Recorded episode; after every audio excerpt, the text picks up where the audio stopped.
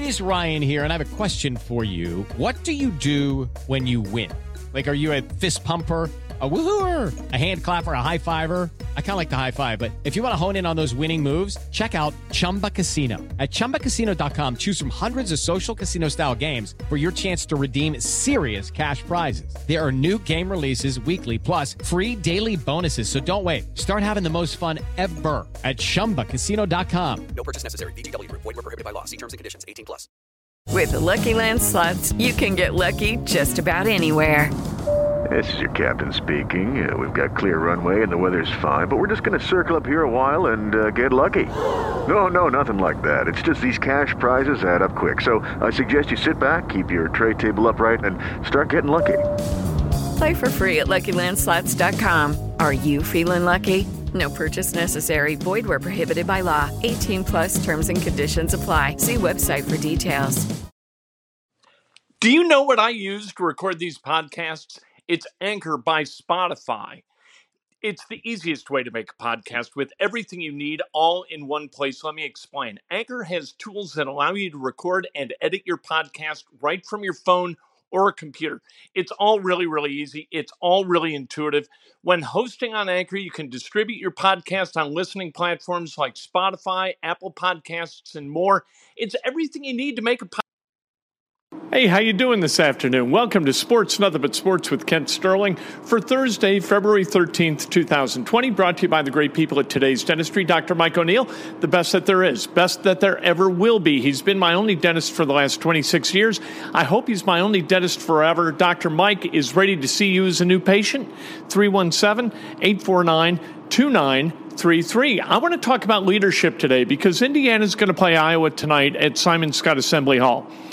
And Indiana needs leadership. They need a guy, they need a player to take control of that locker room and enforce a standard of excellence and effort that just isn't in play at Indiana basketball right now, and it hasn't been for the last four years. That's the way it's been at Indiana, and for Indiana basketball culture to change, that's going to have to change. Somebody's going to have to take the bit, right? And decide, you know what, I got this thing. Boys, this is how we do stuff. And if you got a problem with it, I got a problem with you. That's what's going to have to happen. If they're going to contend in the Big Ten, if they're going to find their way back to the middle of the Big Ten, this is what's going to happen. Right now, Indiana's 12th in the Big Ten at 5 and 7. If they lose tonight, they're 5 and 8.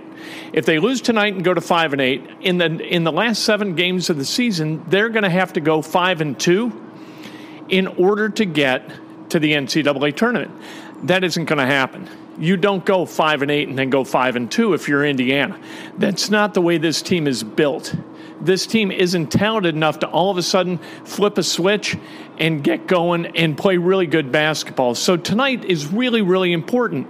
And and here's the thing about college is that college tempts every college student with stuff, right? The easy road is right there in college. When I was in college, it was quarter beer night at the reg on Mondays. Was that going to be a whole hell of a lot more fun than studying? Yeah. But if you took that easy road, then at the end of the semester, all of a sudden you get a letter from the university saying, you know what, maybe we don't need you around here anymore. With basketball, it's the same thing, only you get a report card every game you take the easy road and you look around the locker room and you say, man, these guys just don't get it, but I don't know what to do about it. You've got the same issue. There's going to be a comeuppance. And with the basketball season being what it is, that comeuppance is going to be visited maybe 31, 32, 33 times during the season. I, I saw the media availability yesterday. By the way, I'm at Hinkle Fieldhouse, and we're going to talk to people involved in Butler basketball about the Butler way, about culture here, and about leadership. Because I think that that exists here, and I think that that's how Butler got a victory last night against Xavier 66 61. It was a terrific game. Anyway, back to Indiana for a second. Watching the media availability, with uh, Al Durham and uh, Armaan Franklin. And prior to that, I think Archie Miller, the coach, he spoke. And on Archie's radio show Monday, he talked about the need to hold guys accountable. I think that that's best done by a player. So somebody asked uh, Armaan and Al about leadership and uh, about how this thing can kind of change. And what Armaan said was that he's really not comfortable. It's it's hard for a freshman, is what he said, to be that guy who makes that noise and who holds guys accountable. You know what? And Armaan Franklin's going to find this, and and I think he's going to adapt to it quite easily and quite quickly. That uh, a lot of things worthwhile are hard and you've got to kind of circumvent that difficulty or at least acknowledge a difficulty while you move through it in order to achieve the positive result. And the positive result in this case is leading Indiana basketball as a roster into a cultural space where they compete their asses off game in and game out for 40 minutes. That obviously is not the case. That is the problem with this team. You see it game after game after game. There's no there's no mystery to this. There, there's no like we don't need a bunch of big brains sitting around in a room trying to figure out what's wrong with Indiana basketball. We know what it is. It's a lack of accountability and a lack of leadership. Again, that's not necessarily a criticism of Archie Miller. This is a criticism of the players who are all looking looking at each other blankly and thinking, you know what, maybe you should do it, and or you should do it, and never thinking, you know what, this is my job.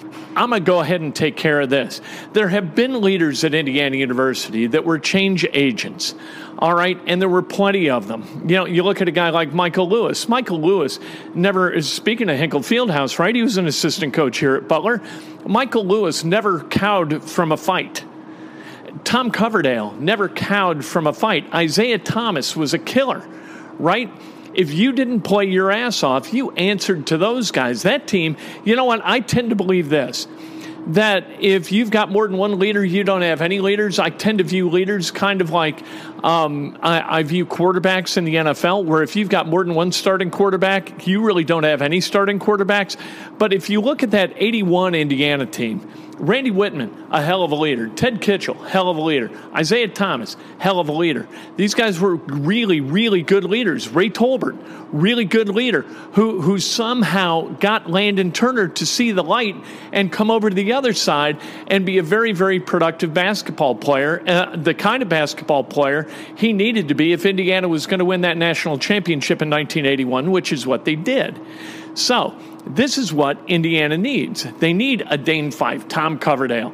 Uh, speaking of two leaders on a team at the same time, you need that guy. And I think Armaan Franklin has the bandwidth and personality to go ahead and be that guy, but he's going to have to look himself in the mirror and say, okay, you know what? I'm walking in that room and I'm telling guys how it is. And if they got a problem with it and, and we go toe to toe, I'm going to kick that guy's ass. I'm going to show them I'm serious about this. I'm going to get uncomfortable with these guys. And that discomfort is going to take us to another level. You have got to embrace the discomfort. And if you don't do that, you cannot be a leader unless you're born into it, right? There's some guys and girls who are just naturally drawn toward confrontation. And leadership will cause confrontation. And then at the end of the confrontation, what do you got? You got a guy who either begins to comply with the wishes of the leader, or he or she, they go someplace else and they leave. And here's one thing that you've seen at Indiana, and here's how you know that nobody has really stood up and said, By God, this is what we need to do. Because nobody's left, nobody's transferred. So, how do you change a culture without changing people?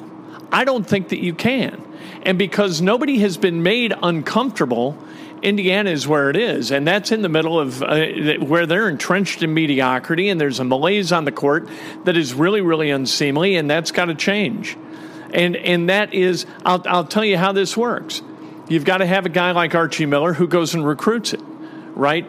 You've got to go recruit to that quality. You've got to go find somebody who's kind of a change agent, who isn't afraid to get in somebody's grill. I'll tell you who a guy like that was in the Indiana, uh, in Indianapolis metropolitan area. That's Kyle Guy for uh, Virginia. Kyle Guy had two things going for him. Number one, he wanted to win worse than anybody. And number two, he was willing, in a very hmm, congenial way, he was willing to pull people along on that ride.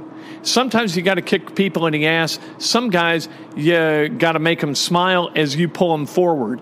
However, it works best at Indiana, I, it doesn't really matter, but you've got to get compliance. You've got to get everybody on the same page, and that means having a cultural conversation, and that's best had among peers. I think Armaan Franklin's that guy. Maybe Rob Phinisee is that guy. I don't know, but I like Armaan in that role. He says it's hard to do that. Life is hard. And and this is what you learn in college is that sometimes the hard road is the most productive road. And in this case, that's what's got to happen. He's got to embrace that hard road. If he doesn't, or if somebody doesn't, Indiana's got no chance. You got two seniors who are incapable of it. You've got a couple of juniors who I don't think are capable of it. Al Durham's really quiet. Justin Smith is quieter than Al Durham. If you got a general of an army, yeah, the general's a leader, but who you following? You're following the guy in the foxhole who says, "Come on, boys, here we go," and goes over the wall, right? And that's what's got to happen with Indiana. All right, I want to talk Butler basketball with LaVall Jordan, the coach of the Bulldogs. I want to talk to you about leadership a minute. Yeah. Do you recruit it or do you teach it? Both.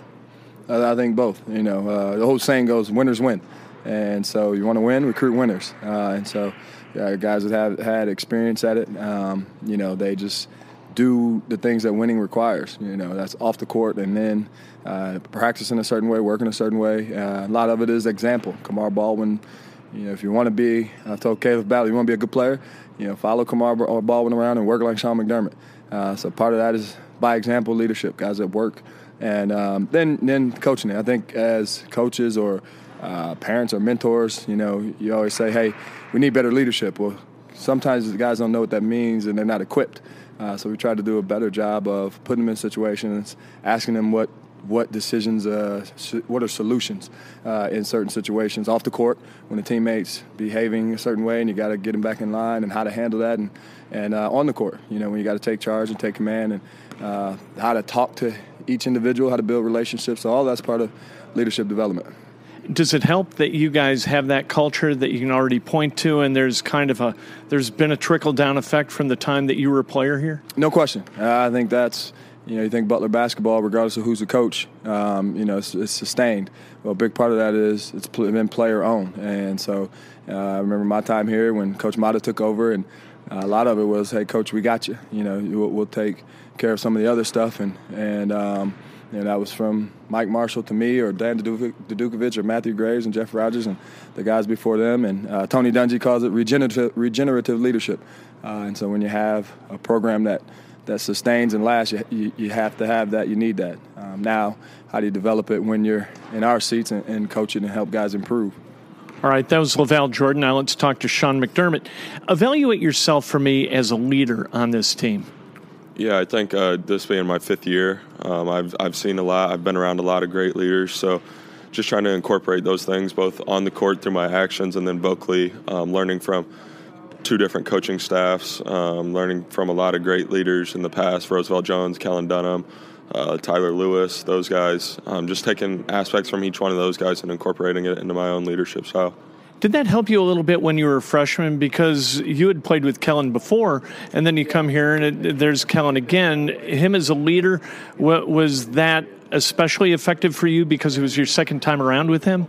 Yeah, I think. Well, again, I think just knowing Kellen um, from before, uh, just seeing his growth as a player and as a person here, um, just gives you confidence to know that if you follow in his footsteps, those are pretty good footsteps to follow in. So again, just seeing his growth on and off the court here, I uh, could incorporate that into my own my own style again. How important is that for you, and how conscious of that are you in dealing with guys who are freshmen or maybe sophomores now?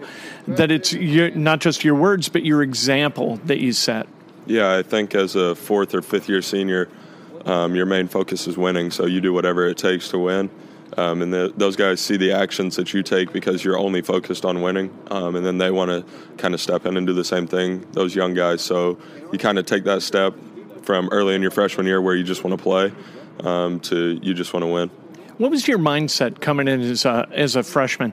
Were, were, you like, you know, I'm a badass. I don't really need all this this help, all this noise, or or were you like a sponge of of knowledge and of wisdom? Yeah, I think I'm kind of the opposite of uh, thinking highly of myself. I actually came in thinking, "Wow, I don't belong here." Um, Really? play, playing with Roosevelt and Kellen and those guys, I, I thought I didn't belong here. But again, it's it's an opportunity to grow and learn. So I took as much in as I could from those guys, and I still do to this day. Even the young guys, like take as much as you can from them too. Was there a moment when you felt like, okay, I do belong? I think just playing throughout my fr- my redshirt year, just playing in practice, like I started to build my confidence a little bit and see that I could do some different things. I could shoot, but I felt like I started to belong a little bit more through that first redshirt year. Um, and then as time goes on, you just get more and more comfortable. You know, it was interesting. I watched you in high school a little bit, and like most guys in high school, uh, the, the defense was a little bit like sketchy. But then you came here, and I think when you were a sophomore, I was talking to Terry Johnson. I was like, "Who's your best defender?" And he said, "Sean McDermott." How was that a conscious decision that you made to work on your defense, or was that you following in somebody's footsteps? What was that? Yeah, again, I think it's learning from the older guys and then taking some stuff in from another coaching staff. Um, I had a great coach in high school, Coach Hahn, but then you come here and you get to see some different perspectives on that side of the ball also. So it's combining things from high school with Coach Hahn and then that staff. And um, I think I, I, I to say I was a great on-ball defender, but off the ball and help side and covering for for some other guys. Um, that's where I, my strong suit was, and I think that's something that I still try and pride myself on today. Thanks, Sean. I appreciate it. Butler, in large part because of the way they operate, are in a really good position in the Big East right now with seven wins. They've got games against DePaul, they've got a game against St. John's, a game against Georgetown right here on Saturday at 2.30 on Fox 59. If you can't make it out to Hinkle, you win all three of those games, you're at worst 10 and 8 in the conference. And if you're 10 and 8 in the conference, you get your ticket punched to the NCAA tournament, probably as a six seed. And if that happens for Butler, what a terrific bounce back season this has been for LaVall Jordan and the Bulldogs. Like I mentioned earlier, Indiana tonight, it's another report card game, 8 o'clock on BTN against the Iowa Hawkeyes. Iowa, not so good on the road. They've got one road win in conference play. That was at Northwestern, so that really doesn't even count. All right, We've seen Iowa play well in Iowa City. We have seen them play terribly on the road, as was evidenced by that loss to Purdue uh, a couple of weeks ago, where they allowed Purdue to score 106 points. Uh, Purdue has a tough time scoring, period, and they got 106 against Iowa. The defense for Iowa does not really travel terribly well. The offense does. Luka Garza, a terrific basketball player, and, and in my mind, the front runner for the National Player of the Year. You got Wieskamp, you got Fredrick, you got guys who can flat shoot, who can flat play.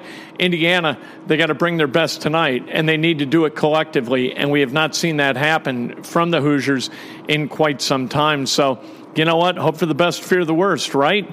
Uh, Pacers, they are off until a week from tomorrow with the All Star break. Domas Sabonis, he's in Chicago already for All Star activities, and uh, be fun to watch Domas. You know what I like about Domas, and this was uh, evident last night as the Pacers beat the Bucks.